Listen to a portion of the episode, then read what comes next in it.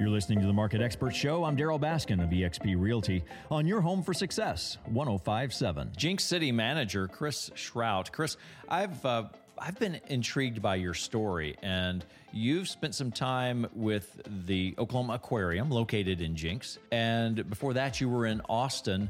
And once I started to hear more about you, I was like, you know, this is really exciting to have this caliber of person managing a city that has tremendous opportunity. Tell us where you came from. How did you end up in your current position?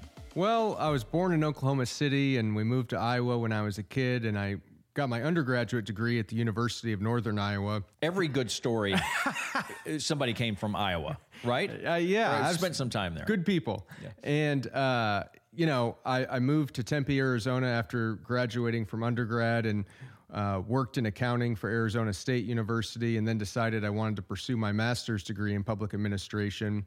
So I, I moved to Oklahoma, uh, moved to Tulsa, and went to OU Tulsa to obtain my master's degree. And while I was there, I interned for the city of Jenks and worked with uh, city manager city manager Mike Tinker and Randy Ewing, uh, and really learned a lot from them and was able to soak up a lot of information. Was that in the Riverwalk uh, era? Yeah, that was in 2008, 2009.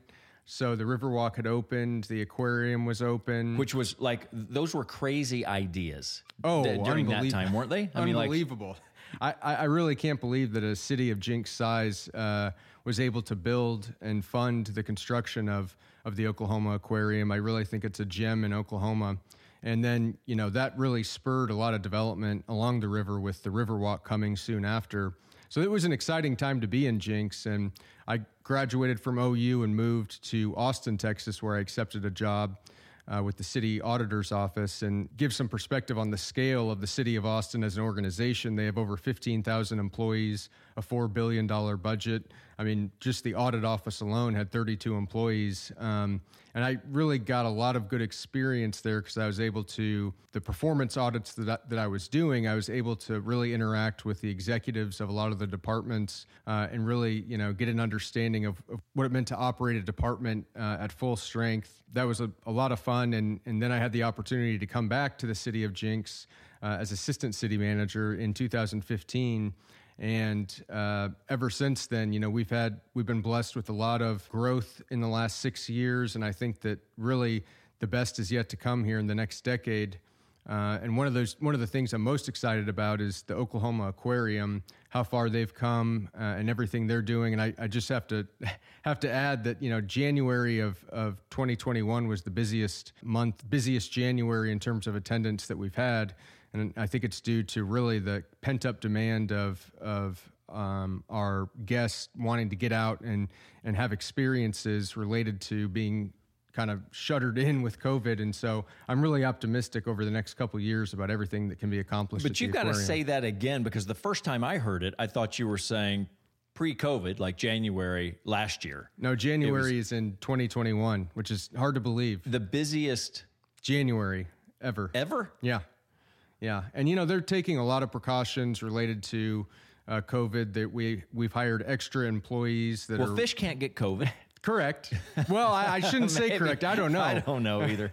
Yeah, and. Uh, but you know they they they're taking a lot of extra precautions and uh, have extra staff cleaning nonstop, um, and you know social distancing and everything. And I think that the public has has shown that they really um, trust the aquarium staff because you know we have more and more people coming in. We're doing a lot of virtual uh, school group tours. So, and that's it, a, a, a, huge educational uh, venue Oh, absolutely. Yeah. I mean, we have tens of thousands of students come through the aquarium every year. And we have, we even have a, a Fish Friends Fund, is what we call it, for underserved youth. Um, we get thousands of, of children from underserved schools that get to visit the aquarium for free every year.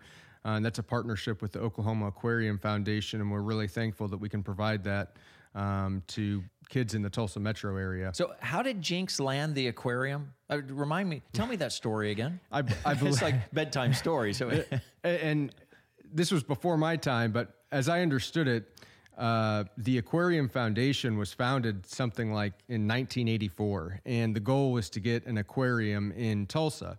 And uh, by the mid 90s, I think Tulsa had decided that you know they just didn't have the land or the capacity to sponsor an aquarium, and so the opportunity was uh, kind of laid at, at the city of Jenks uh, uh, feet. And at the time, I think Mayor uh, Mike Tinker and city manager Randy Ewing decided they wanted to take this on and spent years planning and eventually uh, funding the construction of the facility and I think it opened in 2003 but you know it's it's crazy because the very first aquarium employee in the year 2000 was Kenny Alexopoulos, and he is he is now the the chief operating officer of the facility. So he's really seen it. Oh wow, seen it from from absolutely there was nothing to to where it is today. So we're really lucky to have him. Well, it is interesting to hear these stories, and I think it's it's important to repeat them because it is uh, it's it, it's really telling about the vision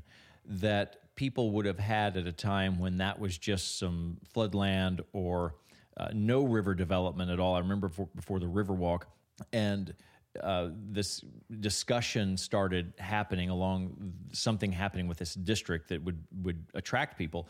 And it was a crazy idea at the time. And now look at how it's changed the way we look at the river on both sides of the river and all up and down the river and what that leaves for our uh, young people, our, our, kids and grandkids, that um, all started with an idea and somebody that had a vision and willing to uh, put their reputation behind it and start talking about it.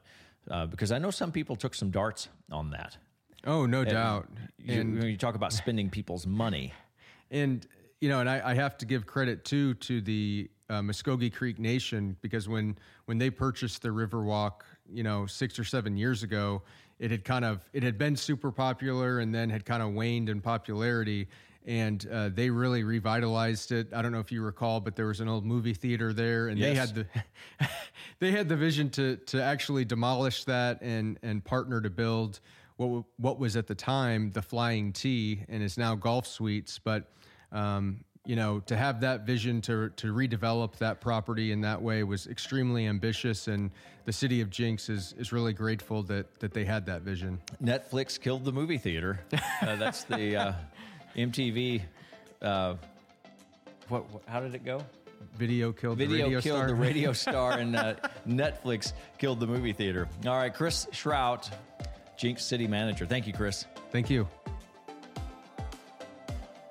You're listening to the Market Expert Show with eXp Realty. I'm Darryl Baskin.